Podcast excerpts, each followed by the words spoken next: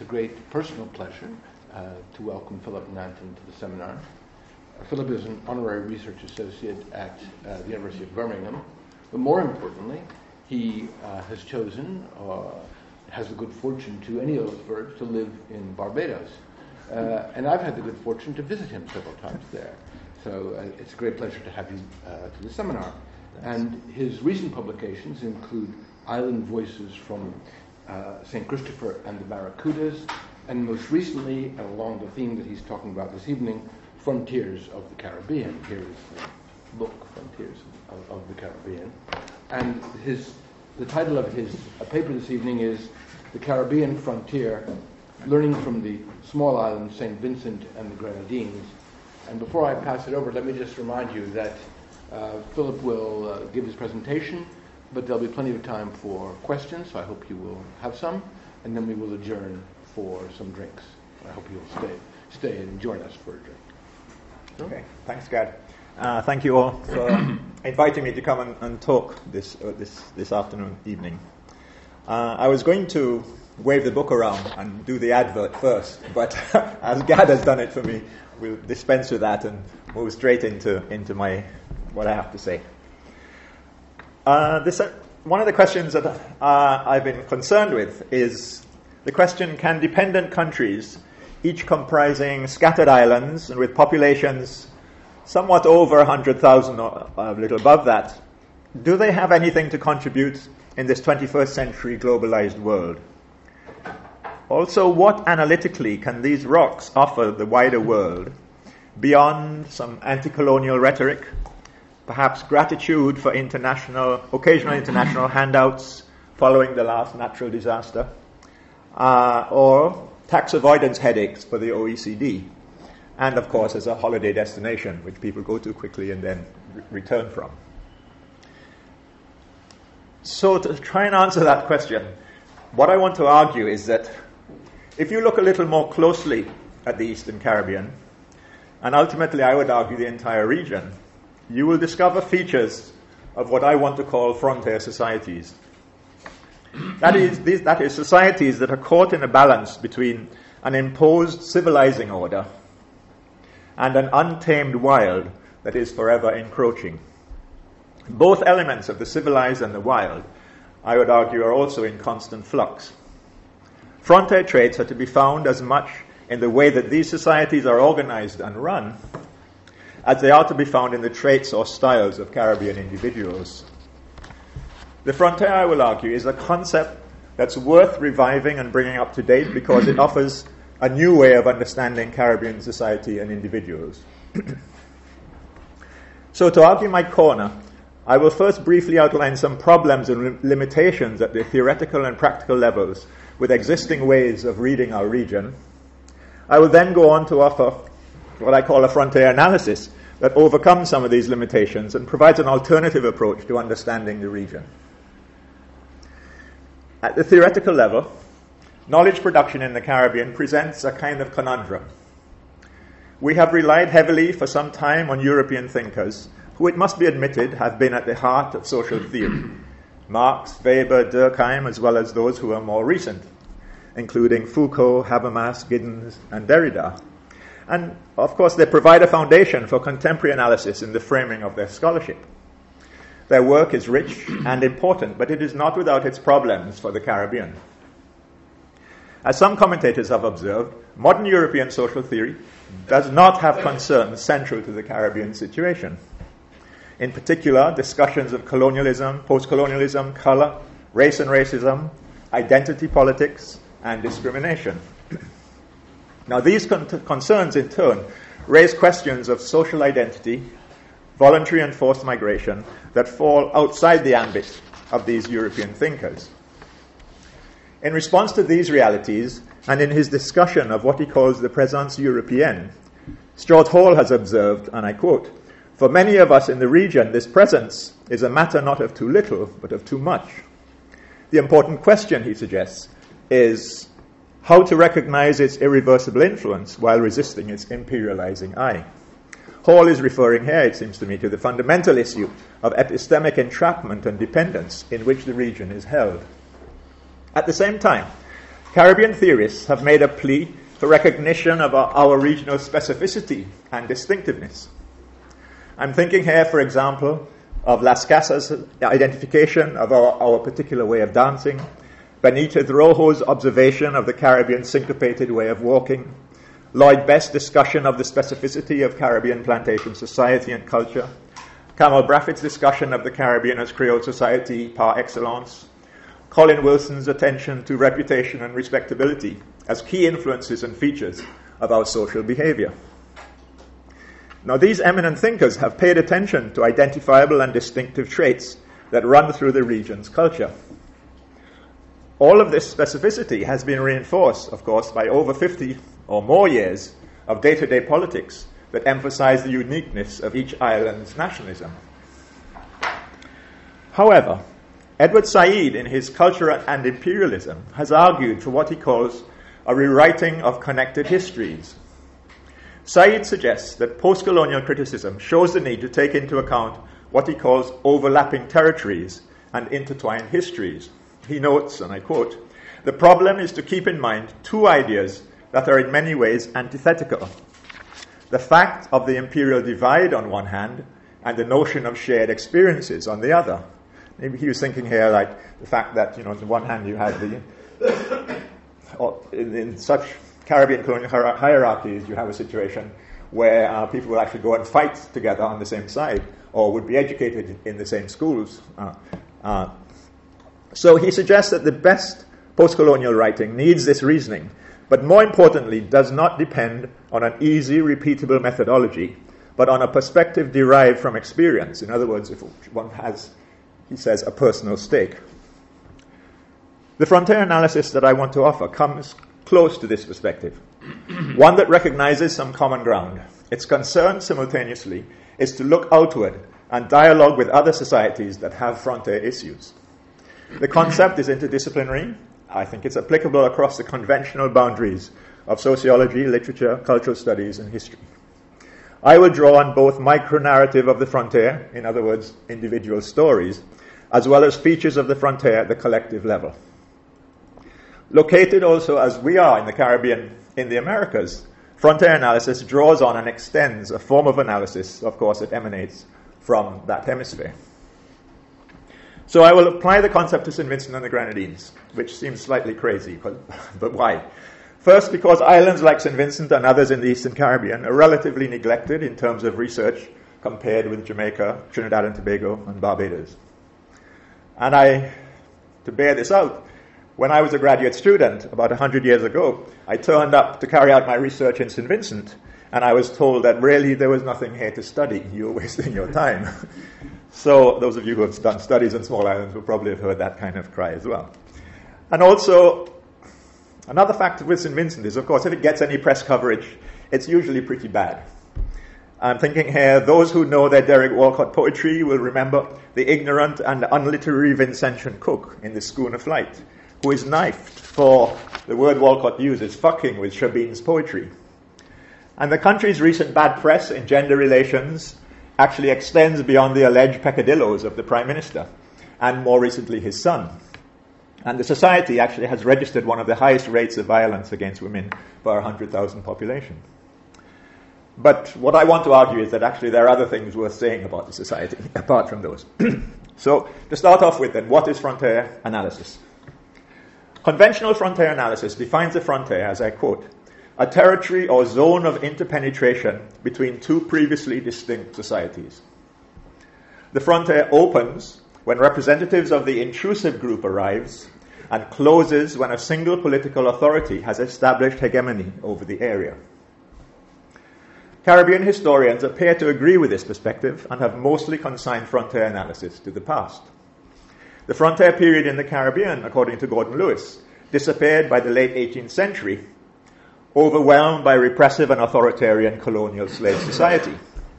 For Lewis, Frederick Jackson Turner's attention to opening up of opportunity, American distinctiveness, and the scope of self management that the frontier offered could not apply in the Caribbean which experienced for centuries a functioning industrialized slave society, albeit one based on agricultural production. But I'm suggesting far from disappearing, the frontier remains very much present, if an under recognized element of Caribbean island culture. So I define the frontier as a relationship between civilization and wilderness, both in quotes. I understand civilization to refer to societal order and organization that has some element of ideological imposition, for example, by government and artifice. The process of modernity arising initially out of colonization is the beginning of what some may identify as civilizing practices that prioritize development. From the perspective of those who now hold power, who now mobilize the label of civilization, or who are sufficiently dazzled by that power, the notion represents to them the best model of the present and the future. Ideologically, it's a model that any so called reasonable human being would embrace and applaud. Wilderness, on the other hand, is often forgotten or ignored when the discussion concerns civilization. But I want to argue that it is closely linked with civilization. I associate wilderness with raw nature, the absence of imposed order, and a threat to that order. It is both a physical location as well as a state of mind. Wilderness represents the untamable that always encroaches. It challenges existing notions of order and will take a variety of forms. The relationship between wilderness and civilization, I'm suggesting, is ever present and continually shifting. Social activities that once might be seen as wild or out of control can be and are gradually brought under control, only for other forms of the wild to break out elsewhere. The frontier, then, may be read as a process that is incomplete, and this incompleteness applies to both sides of the Caribbean frontier, the wild and the civilized. And this complexity constitutes a frontier process in which each element is continually being made while challenging the other. But where can we find examples of the modern frontier? In the United States, of course, the iconic talisman of the frontier was the cowboy, the male loner who knew how to look after himself on the wide range. I argue that modern frontier traits in the Caribbean are located in the restless and adventurous coastal wanderings of the Caribbean fisherman, sailor, or seaport smuggler. They can be found in the island wandering woodcutter, those who squat on government land, the urban dame schoolteacher, or more recently, the innovative medical doctor, and the mountainside ganja grower. so, sim- but simultaneously, the frontier has historically been and remains very much a part of global production. For example, modern globalization has shaped the development of various types of island tourism, including a search for so called paradise wilderness, which, uh, wilderness, of course, which was once feared, and now we, we think of it as needing to be protected. Tourism development ranges from yachting to the discovery and development of discrete private island enclaves. And globalized aspects of the frontier, I'm suggesting, will also include the development of the Caribbean's financial sector, as well as patterns of Caribbean migration. Now, all of these developments I connect to notions of the civilized and the wild. But I want to just look at the building blocks of the modern frontier in the region. Uh, these include, I would suggest, shifting state boundaries, weak state regulation, strong privatization, and social withdrawal.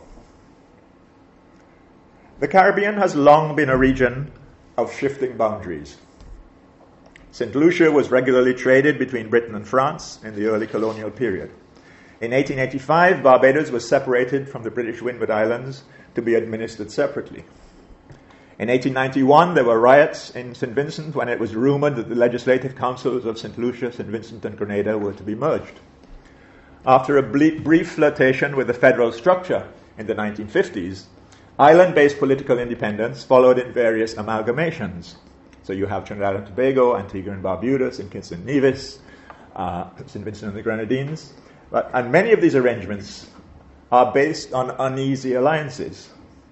Uh, Nevis is regularly in dispute with St. Kitts. Uh, the most recent one is since the hurricane that hit Barbuda, Barbuda and Antigua are at loggerheads in terms of all sorts of key issues to do with land ownership at the moment.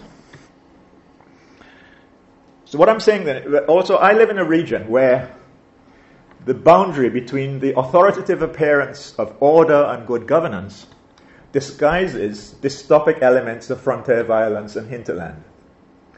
As I was suggesting earlier, rape and sexual assault of women is high. St. Vincent is an illustrative case. In 2011, rape and sexual assault on women in that state reached 389 per 100,000, compared to a global average of 15 per 100,000. The murder rates in Jamaica, Trinidad, and tiny St. Kitts are among the 10 highest in the world per head of population. And in each capital city of the region can be found direct defiance of the state in urban garrison communities of varying sizes. In Jamaica, the Dudus case, when uh, he was, uh, his arrest was, was requested and Jama- the Jamaican police had to go and hunt him, this, this led to a massive battle in Kingston, as, um, because, of course, it, the area that he, he controlled, um, people were going anxious to protect him. Another kind of factor in terms of, uh, in terms of uh, the frontier is that the building blocks. Is it's important to note also that Pentecostalism is the fastest rising Christian belief system in the region. But the ideological basis on which the world of Pentecostalism is constituted leads very much to the avoidance of involvement with the state. The focus of attention is to cater for members' demands internally while viewing the secular state and its politics as peripheral. This worldview is sustained and encouraged by the church having its ent- own entire welfare system, which are linked very much to the metropolitan world, uh, where the church headquarters are located, and it's possible to go through um, certainly secondary and certainly tertiary education to, it, to, to, it, uh, to universities where uh, by, by staying within, within the church, by moving, you know, from, if one moves from the Caribbean to, to metropolitan centers. But I want to be clear I'm not claiming that modern Caribbean states are passive in public policy, in social welfare provision, in public sector education, and health and national insurance. Many Commonwealth Caribbean states have achieved middle ranking in the UNDP Human Development Reports. By 2000, the Bahamas and Barbados were leading the range of medium, medium range countries. Welfare ideologies promoting the legitimacy of the state are, however, overshadowed, I'm suggesting, by shifting boundaries, violence, the fear of violence, and social withdrawal, as well as privatized institutions that center on the individual. All of these structural processes encourage frontier type situations in the region. In this situation, the gap between state exhortation and concrete action widens. And some paths to earning a living gain a liminal status where the line between civilized order and what are in effect various areas of the wild, disordered, disordered behavior, various kinds of piracy, if you like, constantly creates a frontier that has to be negotiated. In this situation, institutions are characterized by weak so called civilized regulation. And so guile and innovation become the watchwords for individuals who want to find their way through and get through in living in this society. Let me give you an, an example, a collective example. The offshore services sector has become second to tourism in its importance to modern Caribbean economies. In 2011, this sector accounted for 17% of regional GDP. In some countries, its value is closer to 25% of GDP. The frontier element in such services derives from the constant flux and sometimes the absence of regulatory processes. In the offshore trust market, for example, I looked at St. Vincent's law, which offers non recognition over foreign judgments for international trusts which are formed in that country. The pitch, and you can look at this online if you like, the pitch to international investors who create a St. Vincent trust is for protection from, I quote, greedy spouses, and inconsiderate creditors. In 2015, a review of the sector in the Anglophone Caribbean drew specific attention to the region's inability to attract dedicated regulators. The rapid growth of the sector so frightened international agencies they responded by imposing ever changing demands on Caribbean jurisdictions to ward off international clients. That the ratings shift between being black, which is like the least regulated, through to grey uh, uh, and various shades to white. Uh, these are listings by the International OECD. Uh, let me draw your attention to one quite alarming moment which took place in 2009. One, you may remember a person by the name of Allen Stanford. He had a bank in Antigua, and that bank collapsed. The event was a financial disaster for many of his international depositors, for his 28,000 investors, as well as many local Antiguans.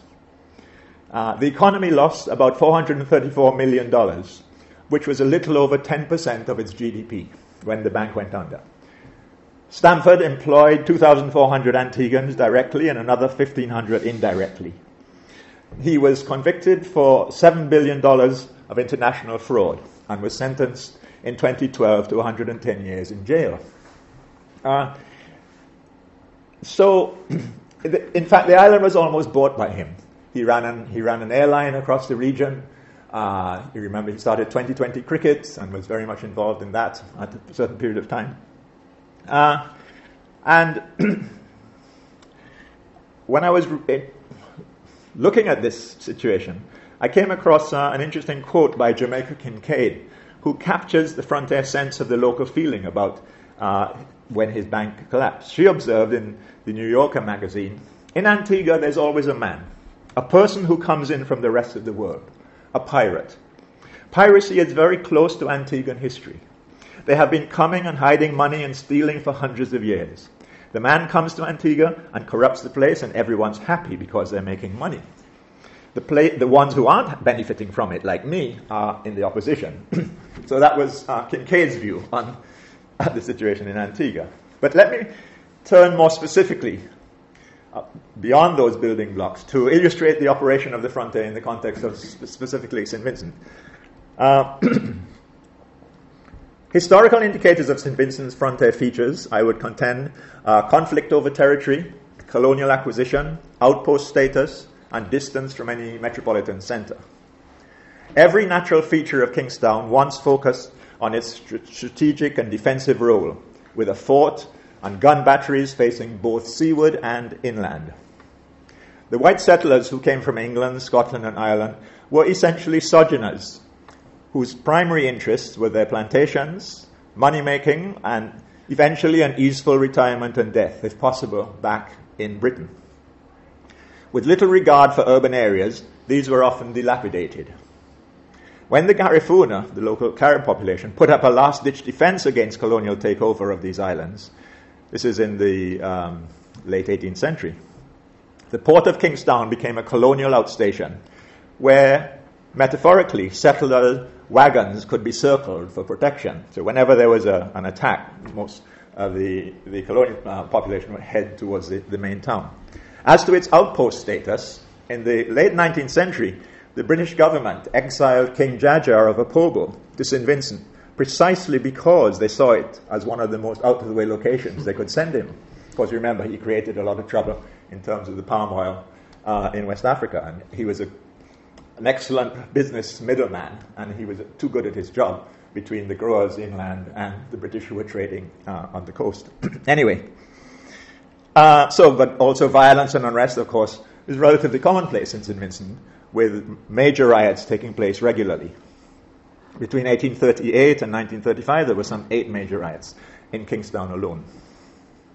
But that's just a very, very quick snapshot of kind of the historical background to the frontier in, in the island. I want to bring it up to date and talk about the modern frontier in the St. Vincent Grenadines. So, to the south of St. Vincent mainland, you have these small islands, the Grenadines, which stretch over some 60.4 kilometers.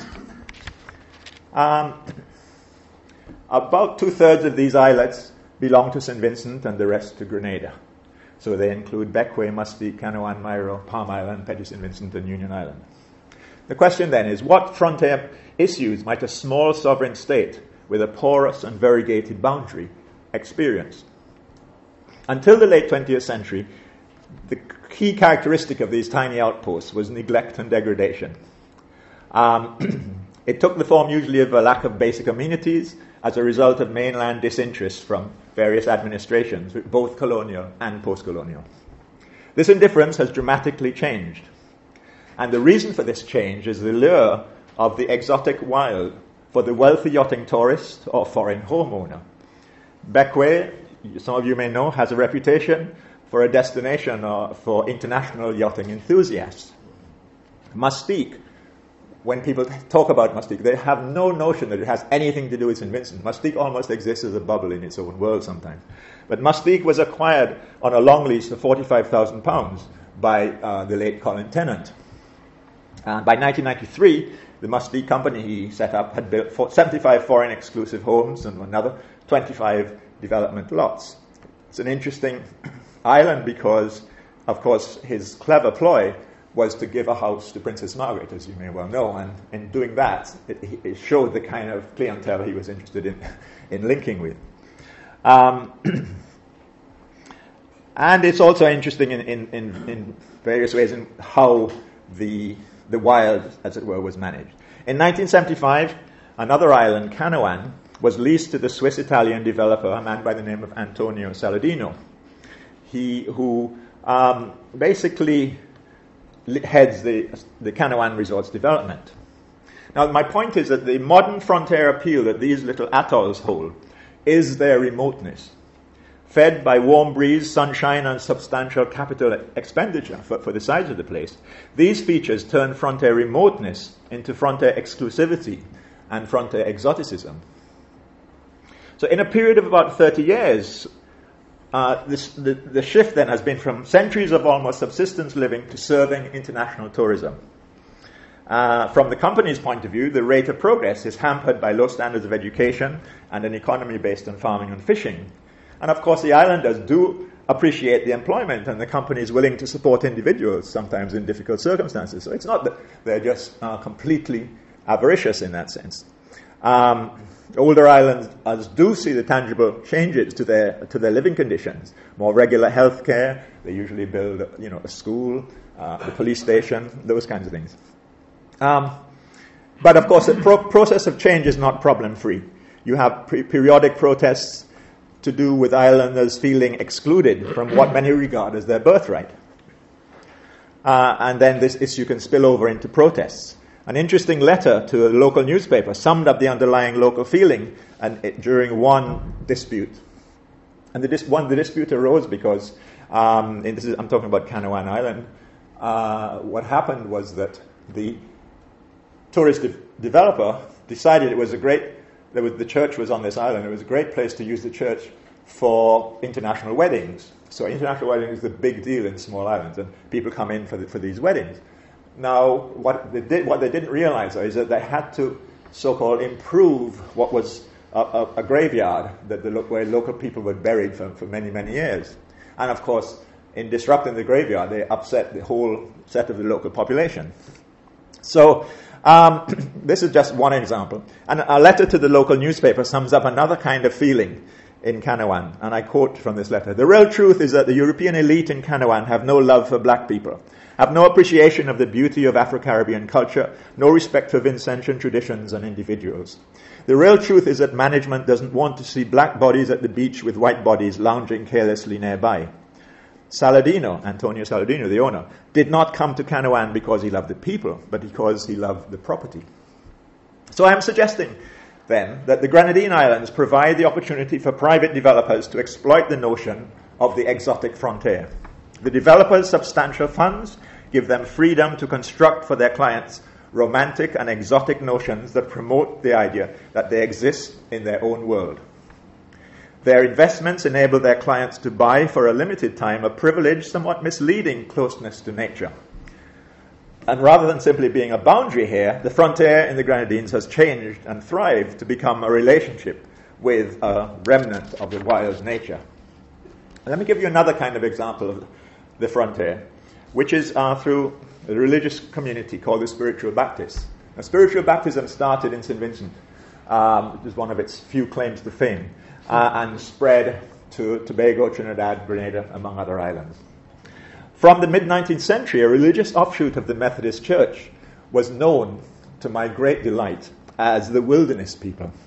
Uh, they became established in parts of in the St. Vincent countryside. So they broke off from the Methodists. And the spiritual or Shaker Baptists, as they became known, were officially banned from 1912 to 1965. The Methodist leadership in the island considered them to be out of control. Their uncontrollable, uncontrollable behavior was indulgence in trance, speaking in tongues, induced by long periods of abstinence and, and dancing. By holding services in the open air, the wilderness people combined these unacceptable rituals with the physicality of nature and the wild. Thus, they put themselves beyond easy reach of those in authority. Another important innovation that indicated their independence was their practice of equality as both men and women could preach at meetings and, and could in, interpret the speaking in tongues. And it was also not unusual for women to hold ceremonial roles as shepherdesses, as they, they are called. So, in summary, the sect was a self created rural black peasant led organization. It was perceived as wild and a rural threat because it was independent of European influence and was associated with African cultural retentions and was seen as beyond establishment control. The high point of prosecutions was in 1934 when 94 sect members, sect members were prosecuted. But as interest in carrying out prosecutions waned, meetings began to be held also in the capital. Eventually, with uh, as more and more local people were involved in the local council, um, the, the, the, sect, uh, the view of it became more benign. And so, uh, after political control was won by local politicians, the ban on the church was eventually lifted in 64. Uh, so the, which is when the ordinance ban banning the practice was, was lifted. And the membership gradually started to increase during the 60s, and by 91, it had, uh, by 2000 and 2012, the Spiritual Baptist held about 9 to 10% of total church membership for the whole country. Um, the interesting point about Baptist is that is, it, it shows that relationship of how you know, the wild was seen, first of all, as totally beyond control, but over a period of time was gradually incorporated by so-called civilized, the civilized world uh, in terms of the island society. And a- another important illustration of the shifting St. Vincent frontier, uh, between, the shift between the civilized and the wild, is of marijuana cultivation and use. Now, by 2002, there were an estimated 1,500 marijuana farmers cultivating in excess of 3,000 acres in the northern St. Vincent Hills. The growers supplied a regional and local market, and these farmers basically are rugged individuals for whom insecurity is the hallmark of their ganja cultivation at every step of the cycle in which they're involved. So they are confronted with the prospect of thieves, eradication from coordinated military and police raids, ambush from rivals, and being cheated by buyers. And in these ways, they are, I would say, identifiable frontiersmen. Most of them are men. Frontiersmen in all but name. Over time, there has followed official attempts of course, to tame or civilize these wild ganja growers. So many growers are squatters on government land, which was originally set aside to create a kind of ecologically a water table to inhibit soil erosion from the northern hills of the island. Their farming activities in, uh, in the out of reach northern hills created a knock on effect of soil erosion, rapid runoff of water, and lack of soil absorption. And attempts at restriction by government, the civilized authority, by arresting, uh, by arrest of users and growers, you know, was began was failing, failed noticeably, as particularly, of course, the alternative banana crop was no longer available, and you can see a direct shift from bananas to ganja cultivation. But interestingly enough, by 2002, those kind of aggressive response to the to growing changed, and the strategy became instead of uh, uh, seeing these people as beyond the pale, that was de- that developed, I, I quote, an integrated forest management and rural livelihoods project started to be developed. Uh, so this was developed for farmers who no longer were referred to as illegal growers or squatters, but were now forest users. And they were given incentives for replanting of trees for forest cover. But um, of course, with, in, in, with the increasing availability of ganja in, in, the, in the capital, uh, this, this is often supplied through the island's minivan network. The use of the herb in the capital is, is fairly widespread. And we are now at the moment in Caribbean kind of po- politics and, and economics as well, of course, is that we will soon discover the result of official government and regional investigations into the de- decriminalization of the weed. In the interim, because uh, there's been official uh, reports asked for by, by the CARICOM about, about decriminalization. Now, in the, and it's true, a couple of um, countries, like Jamaica in particular, have, you know, you're allowed to carry, I think, is two ounces without being picked up by the police. Um, so again, what you see is that the wild, the different strategies for taming the wild.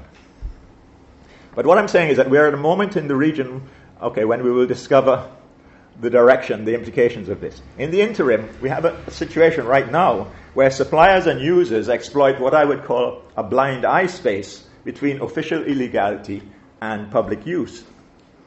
So, for example, in St. Vincent, in Kingstown, on Friday evenings, uh, you have something for years now that are called block fêtes, which are catering to all comers, take place in the open square um, in the central, capital central square. So, and if you, if you attend any of these, which I have done, you know, the, the scent of marijuana for social use is so strong and hovers over the center.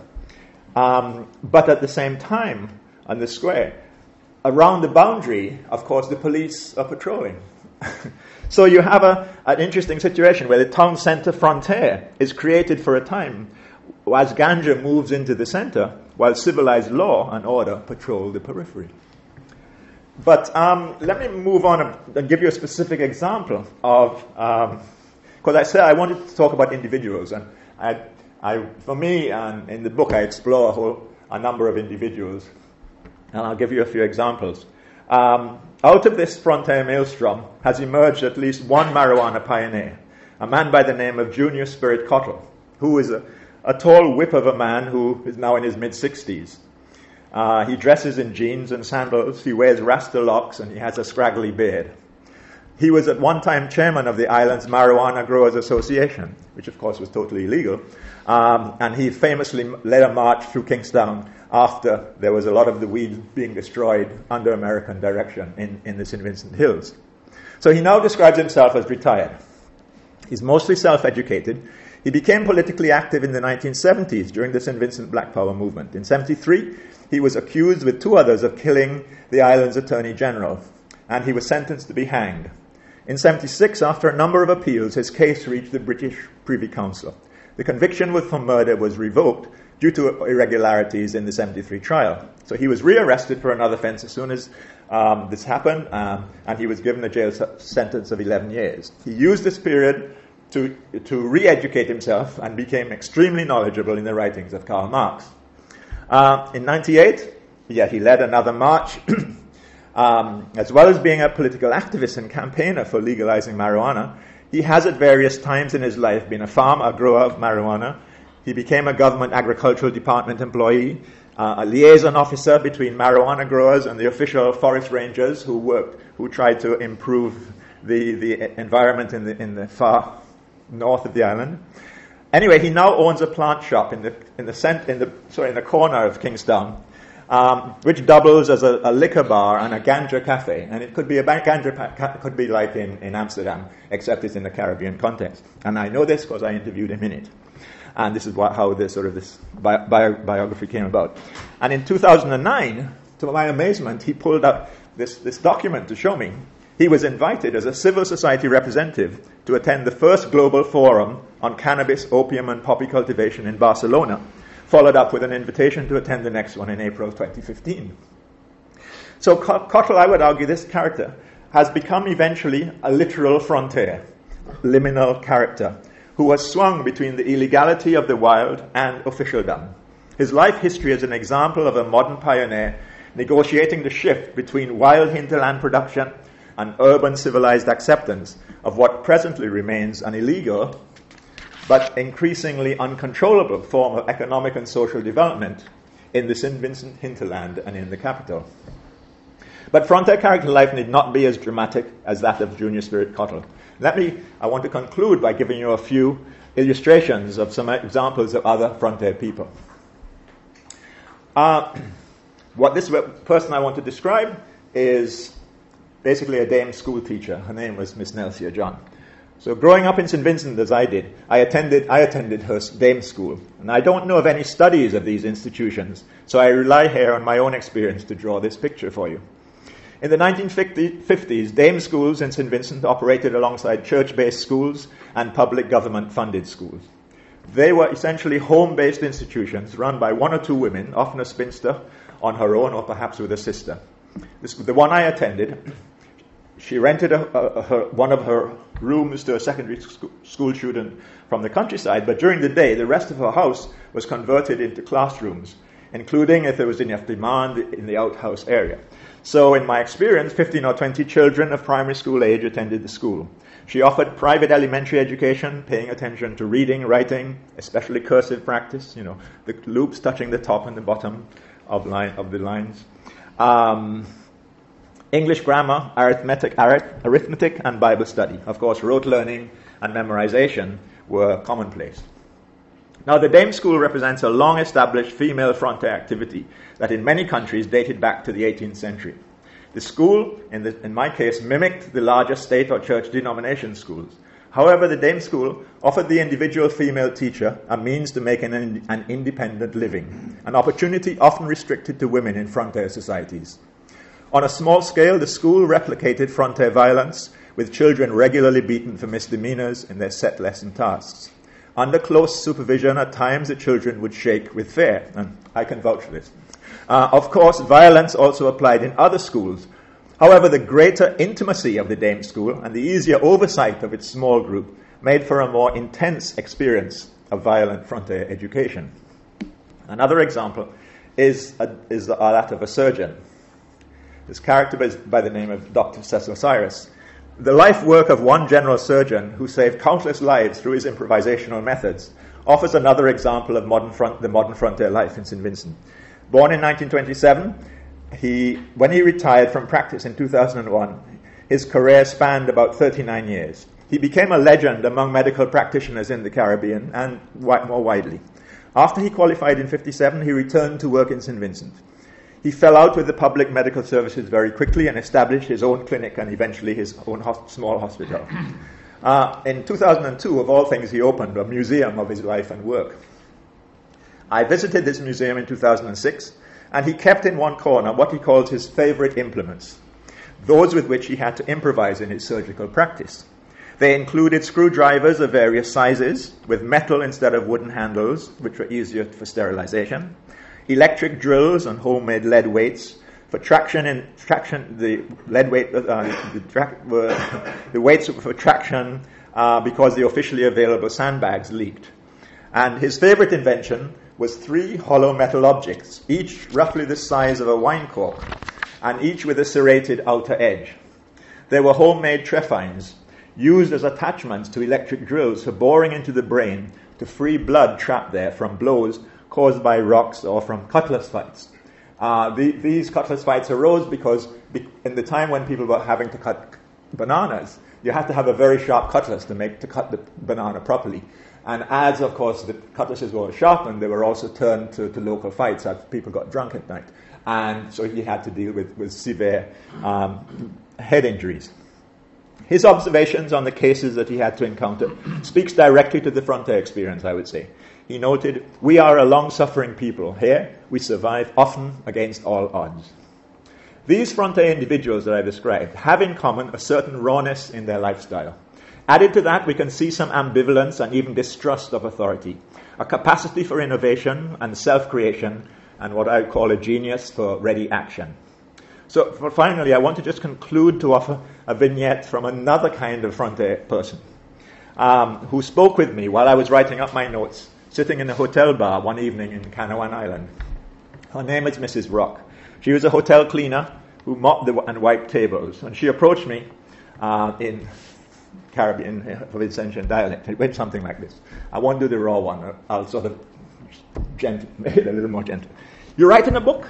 I thought so. You see, it's good to ask a question. You know that man from Barbados? It say on the radio he come from Barbados.